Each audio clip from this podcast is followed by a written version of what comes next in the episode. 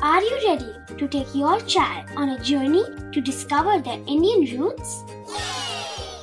Introducing Chimes, the ultimate audio platform for young minds aged 3 to 15. At Chimes, we believe in the power of storytelling to connect children to their cultural heritage. From captivating folk tales to colorful festivals to mesmerizing history, Chimes brings the rich stories of Indian traditions to life.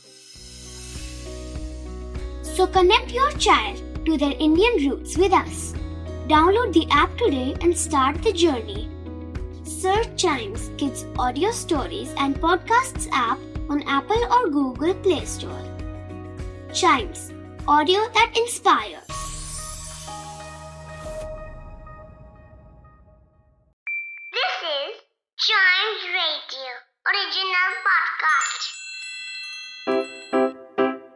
Riddle सुलझाना बच्चों और बड़ों, दोनों का favourite game है। तो आइए जुड़िए चाइम्स रेडियो के साथ और डेली जवाब दीजिए एक नई रिडल का और बन जाइए हमारे clever clocks clever clock is equals to brain exercise और हमेशा की तरह सबसे लास्ट वाली रिडल हम पहले सॉल्व करेंगे, जो लास्ट एपिसोड में पूछी गई थी, जो कि थोड़ी पोएटिक रिडल थी। I am a strange creature hovering in the air, moving from here to there with a brilliant flair. Some say I sing, but others say I have no voice. So I just hum as a matter of choice. क्या हो सकती है चीज I am a strange creature hovering in the air, moving from here to there with a brilliant flair. Some say I sing, but others say I have no voice. So I just hum as a matter of choice. So the answer is hummingbird. Yes, it's hummingbird. जो हम करती है और सारी चीज़ें उस पर fit होती हैं। है कि नहीं?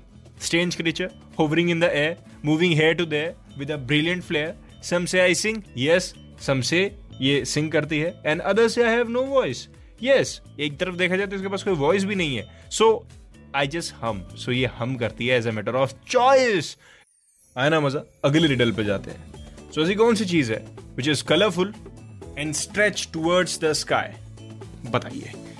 A thousand color folds stretch towards the sky. Basically ये है। मैंने आपको आसान शब्दों में पूछ लिया कि कौन सी चीज़ है जो कलर्ड फोल्ड्स है और स्काई की तरफ़ उसका झुकाव है।